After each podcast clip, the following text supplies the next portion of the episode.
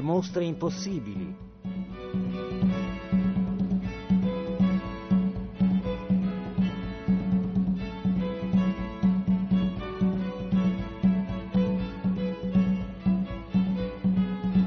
Sono Giorgina Bertolino e sono una storica dell'arte. Il mio campo di studio è il Novecento, la storia dell'arte e della cultura italiana nella prima metà del secolo scorso. Mi sono occupata soprattutto degli artisti e delle artiste, dei musei, delle gallerie e delle collezioni della mia città, che è Torino. Alla scrittura e alla ricerca d'archivio alterno il lavoro sulla narrazione e sulla mediazione culturale dell'arte contemporanea. Nel 1995, con Francesco Poli, ho pubblicato il catalogo generale delle opere di Felice Casorati e ho curato numerose antologiche a lui dedicate. La mia mostra immaginaria si intitola Lo studio, un dipinto perduto di Felice Casorati. Lo studio era un quadro di grande formato, dipinto nel 1922. Non esiste più, è bruciato nel giugno 1931 nell'incendio del Glass Palace, il palazzo di cristallo di Monaco di Baviera, quando era in corso l'annuale Kunstausstellung. La mia mostra è di una sola stanza. Sulla parete di fondo c'è un grande disegno a muro. Ho fatto disegnare il dipinto di Casorati a grandezza naturale, l'ho fatto trarre da una riproduzione e ingrandire. Come il quadro originale, il disegno misura 198 cm di base e 200 di altezza, un quadrato. Accostata alla parete di sinistra una vetrina, dentro la quale ho disposto libri, disegni, fotografie e qualche documento. C'è la monografia di Piero Gobetti, Felice Casorati pittore, edita nel 1923, aperta proprio sulla pagina con l'illustrazione in bianco e nero dello studio. Ci sono alcuni articoli, tra i quali quello del Corriere della Sera, del 7 giugno 1931. Si intitola Un irreparabile lutto per l'arte, il palazzo di cristallo di Monaco arso, la mostra di oltre 3.000 quadri incenerita. Nella bacheca ci sono anche alcuni disegni, poco più grandi di un francobollo, minuscoli frammenti di carta sui quali Felice Casorati aveva abbozzato a matita lo schema del suo dipinto. Ha fatto questi schemi tutta la vita, tracciando in pochi centimetri le prime idee delle sue opere importanti. I piccoli disegni dello studio li ho chiesti in prestito alla GAM, la Galleria Civica d'Arte Moderna e Contemporanea di Torino. Davanti al grande disegno a parete, in mezzo alla stanza, c'è una panca. Potete sedervi e ascoltare l'audio in cuffia. Potete guardare il disegno, provare a immaginarlo a colori, ambientarlo in uno spazio reale e in un preciso momento storico. Di fronte a quel fantasma di quadro, la mia mostra è un racconto. Lo studio rappresenta l'atelier di Felice Casorati, interno alla sua abitazione torinese, dove vive con la madre e le due sorelle, nel quartiere del Borgo Nuovo, poco distante dal fiume, il Po. A Torino Casorati è arrivato nel 1918, da Verona, dopo la Grande Guerra e dopo il suicidio del padre. È nato a Novara il 4 dicembre 1883. Ha vissuto con la famiglia, al seguito del padre, ufficiale di carriera, a Sassari, a Padova, dove si è laureato in legge e ha iniziato a dipingere, poi a Napoli e a Verona. Ha esordito alla Biennale di Venezia del 1907. Lo studio del 1922 raffigura un interno silenzioso ma abitato, quasi affollato. Ci sono due giovani donne, un ragazzo, un busto di Venere in gesso e in più le figure femminili, disegnate a tratti marcati sui fogli di carta sparsi a terra. Ci sono le figure, la modella e gli strumenti del mestiere, la copia in gesso, i cavalletti, le tele ancora bianche e vuote appoggiate alle pareti, pennelli, matite, fogli, camici da lavoro, una lunga bacchetta, una misura. Nella quotidianità l'atelier è uno spazio operoso. Qui il pittore lavora e qui insegna, insegna da quando è arrivato a Torino. Nei primi anni ha due allievi, poi ne verranno molti altri, molte altre. Qui pensa alla pittura e ne traduce il pensiero, dipingendola. Il quadro perduto parla della pittura che riflette su se stessa, sull'insegnamento, il discepolato, sulle fonti, l'ispirazione, sulla sua vita materiale e sulla sua sostanza concettuale, una pittura alla seconda, alla terza. Al centro dello studio sta una modella, seduta di spalle su uno sgabello basso, e nuda, ha i capelli raccolti e la testa leggermente inclinata in avanti. Siede di fronte al busto di una Venere mutila. Il suo corpo è speculare a quel torso bianco, minerale, privo di testa e di braccia, una coppia accademica, alta su una base di legno. Accanto, a sinistra, una lieva, anch'essa seduta, tiene con grazia una matita tra le dita della mano. La mano è elevata, a mezz'aria.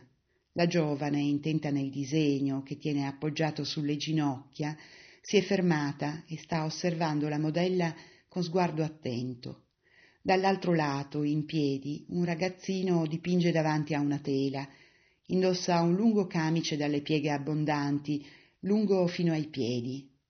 Tutto converge verso la modella nuda, dietro la quale sta invisibile il pittore, e lui il vertice sottinteso degli sguardi assorti, e lui a porsi alla stessa altezza della Venere di gesso e a dialogare con l'antico. Lo studio, fra i miei quadri, è quello che più ho amato, dirà. Credevo anche che in esso vi fossero evidenti, senza possibilità di equivoci, non solo lo schema mentale, ma soprattutto la mia visione spirituale, sebbene espressa con una castigatezza così compiaciuta che sapeva di mortificazione. Io avevo allora il cuore gonfio di orgoglio per l'opera mia. Finalmente avevo creato il quadro ma lo studio fu distrutto dall'incendio del palazzo di cristallo di Monaco. Monaco, 6 giugno 1931, notte. Stamane all'alba, in meno di un'ora, il maestoso palazzo di cristallo di Monaco, una delle più caratteristiche costruzioni della capitale bavarese, è stato divorato dalle fiamme. Di esso non resta che un cumulo di travature contorte, di vetri anneriti e infranti, attorno a cui migliaia di cittadini costernati si affollano.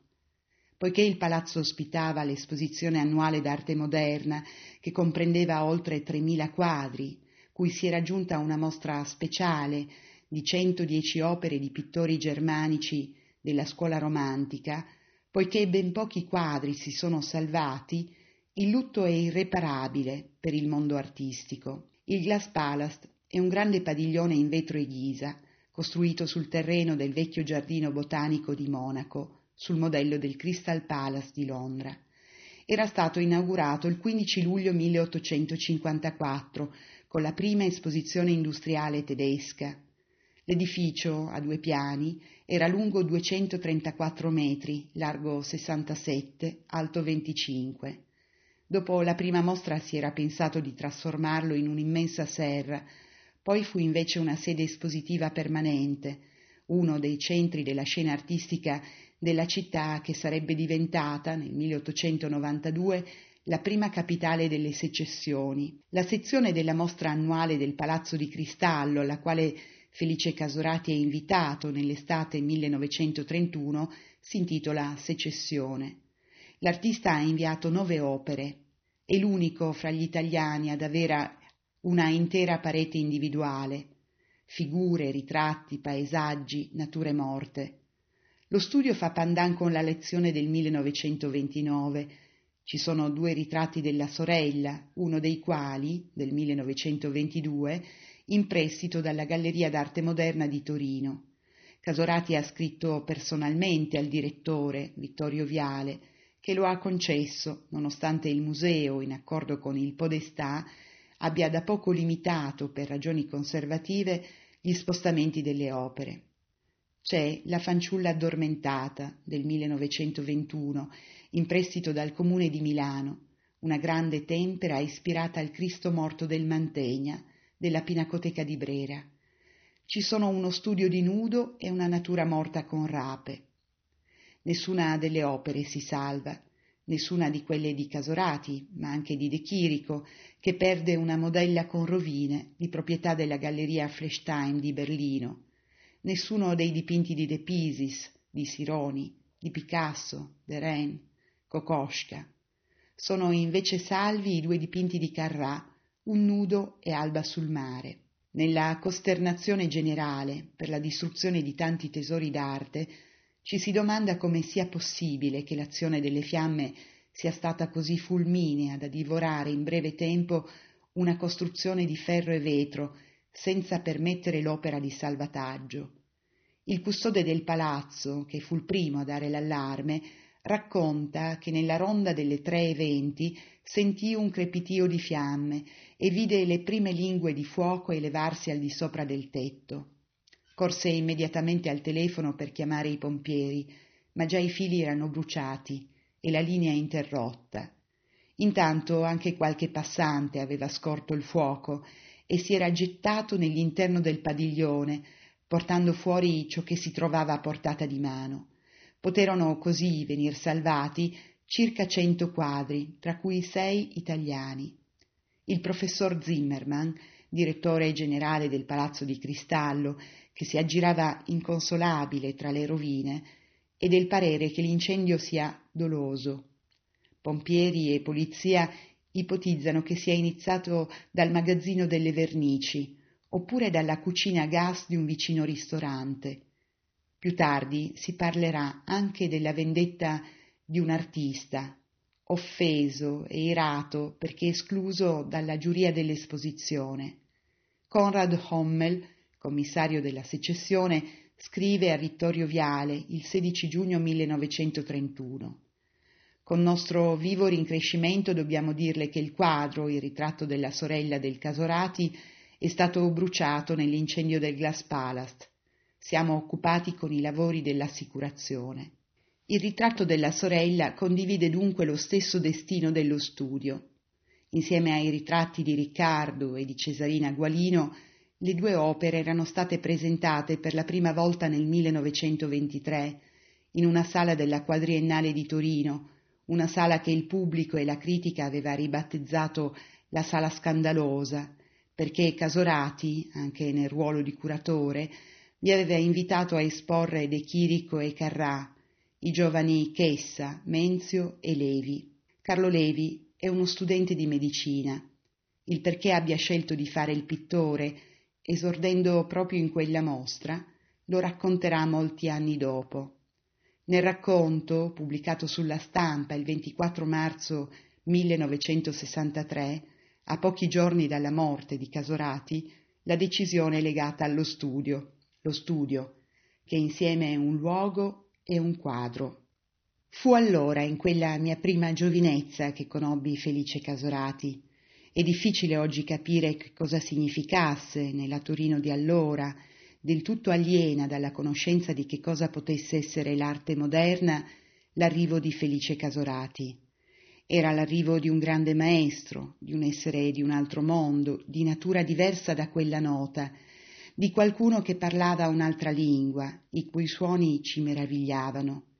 Tutti i giovani migliori lo avevano incontrato, da Piero Gobetti, di cui egli aiutò anche materialmente le imprese editoriali e rivoluzione liberale, a Giacomo Noventa. Tra questi giovani io non fui dei primi a conoscerlo. Per molti anni poi, quando cominciai a esporre i miei quadri, fui detto dai critici suo allievo. Non lo fui mai veramente, ma tuttavia mi grato dire che in un certo senso e nel modo più vero lo fui.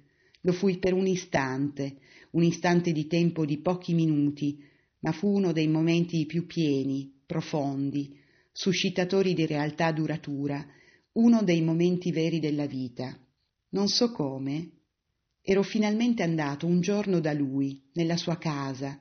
Avevo passato per la prima volta il cortile, e la doppia porta, come feci poi per quarant'anni. Ero stato introdotto dalla sorella nel salotto e lasciato in attesa. Il maestro stava suonando e non poteva essere interrotto. Veniva da una stanza lontana il suono del pianoforte, una meravigliosa composizione improvvisata che si prolungava e pareva girasse su se stessa, senza fine. Sapevo che Casorati teneva chiuse le porte del suo studio, odiava che occhi estranei sfiorassero le opere e questo fatto faceva a molti pensare alla sua pittura come a una sorta di operazione magica. Ma la porta, che dal salotto dove io ero in attesa portava allo studio, era quel giorno semiaperta. Mi affacciai, con batticuore e senso di colpa, allo spiraglio di quella soglia vietata. Sul cavalletto stava, iniziato, il grande quadro Lo studio, con le figure legate da rapporti armonici attorno alla schiena della modella nuda.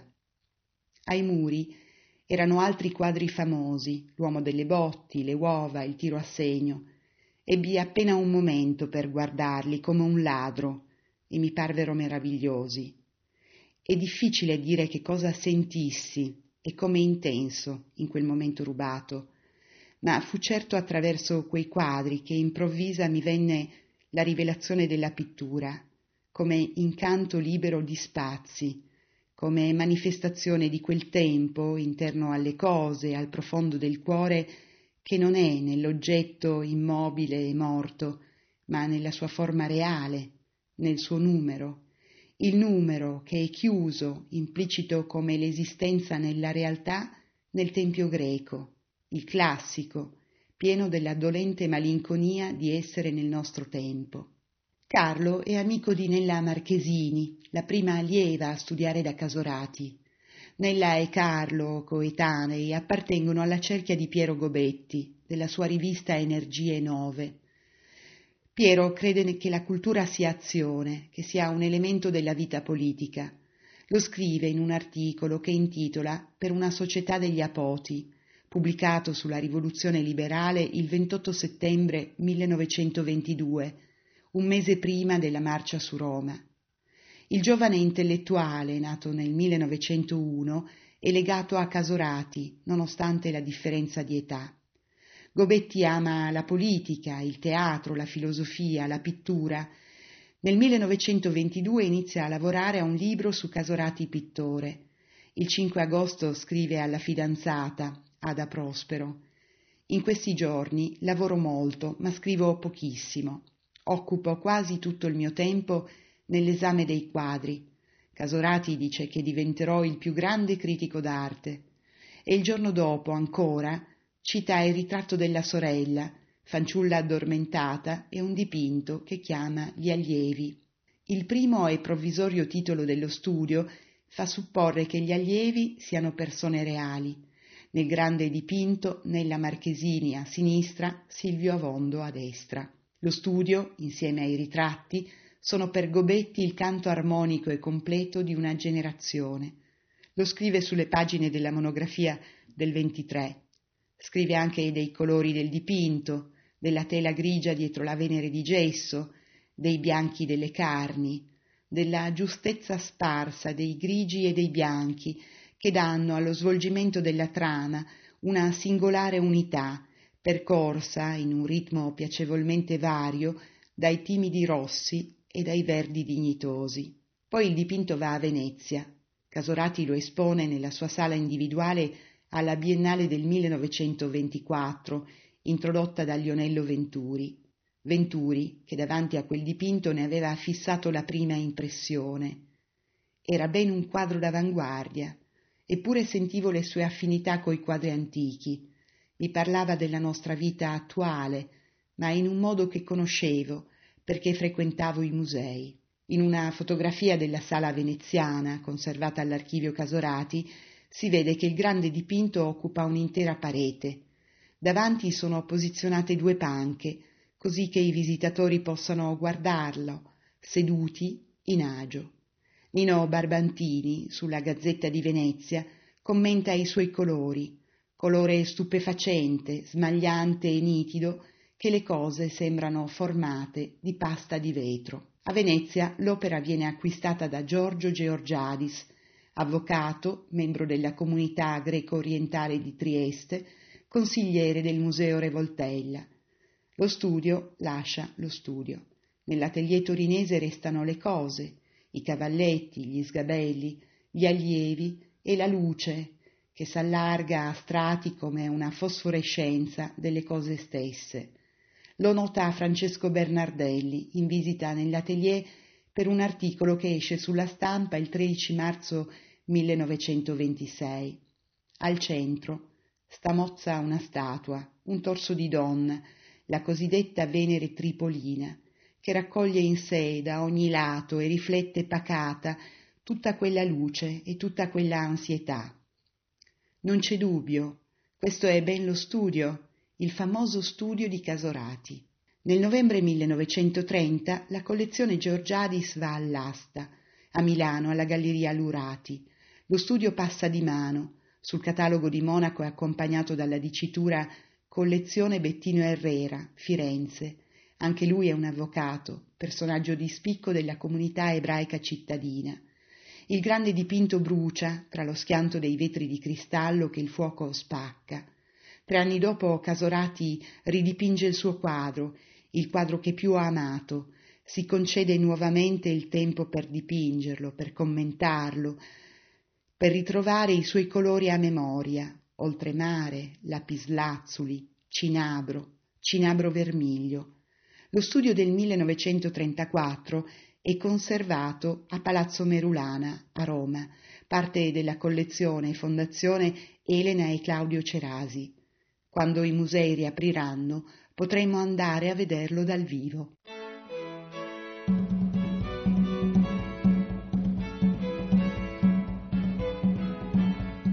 Avete ascoltato Le mostre impossibili, riascoltabili su radio3.rai.it e su RaiPlay Radio.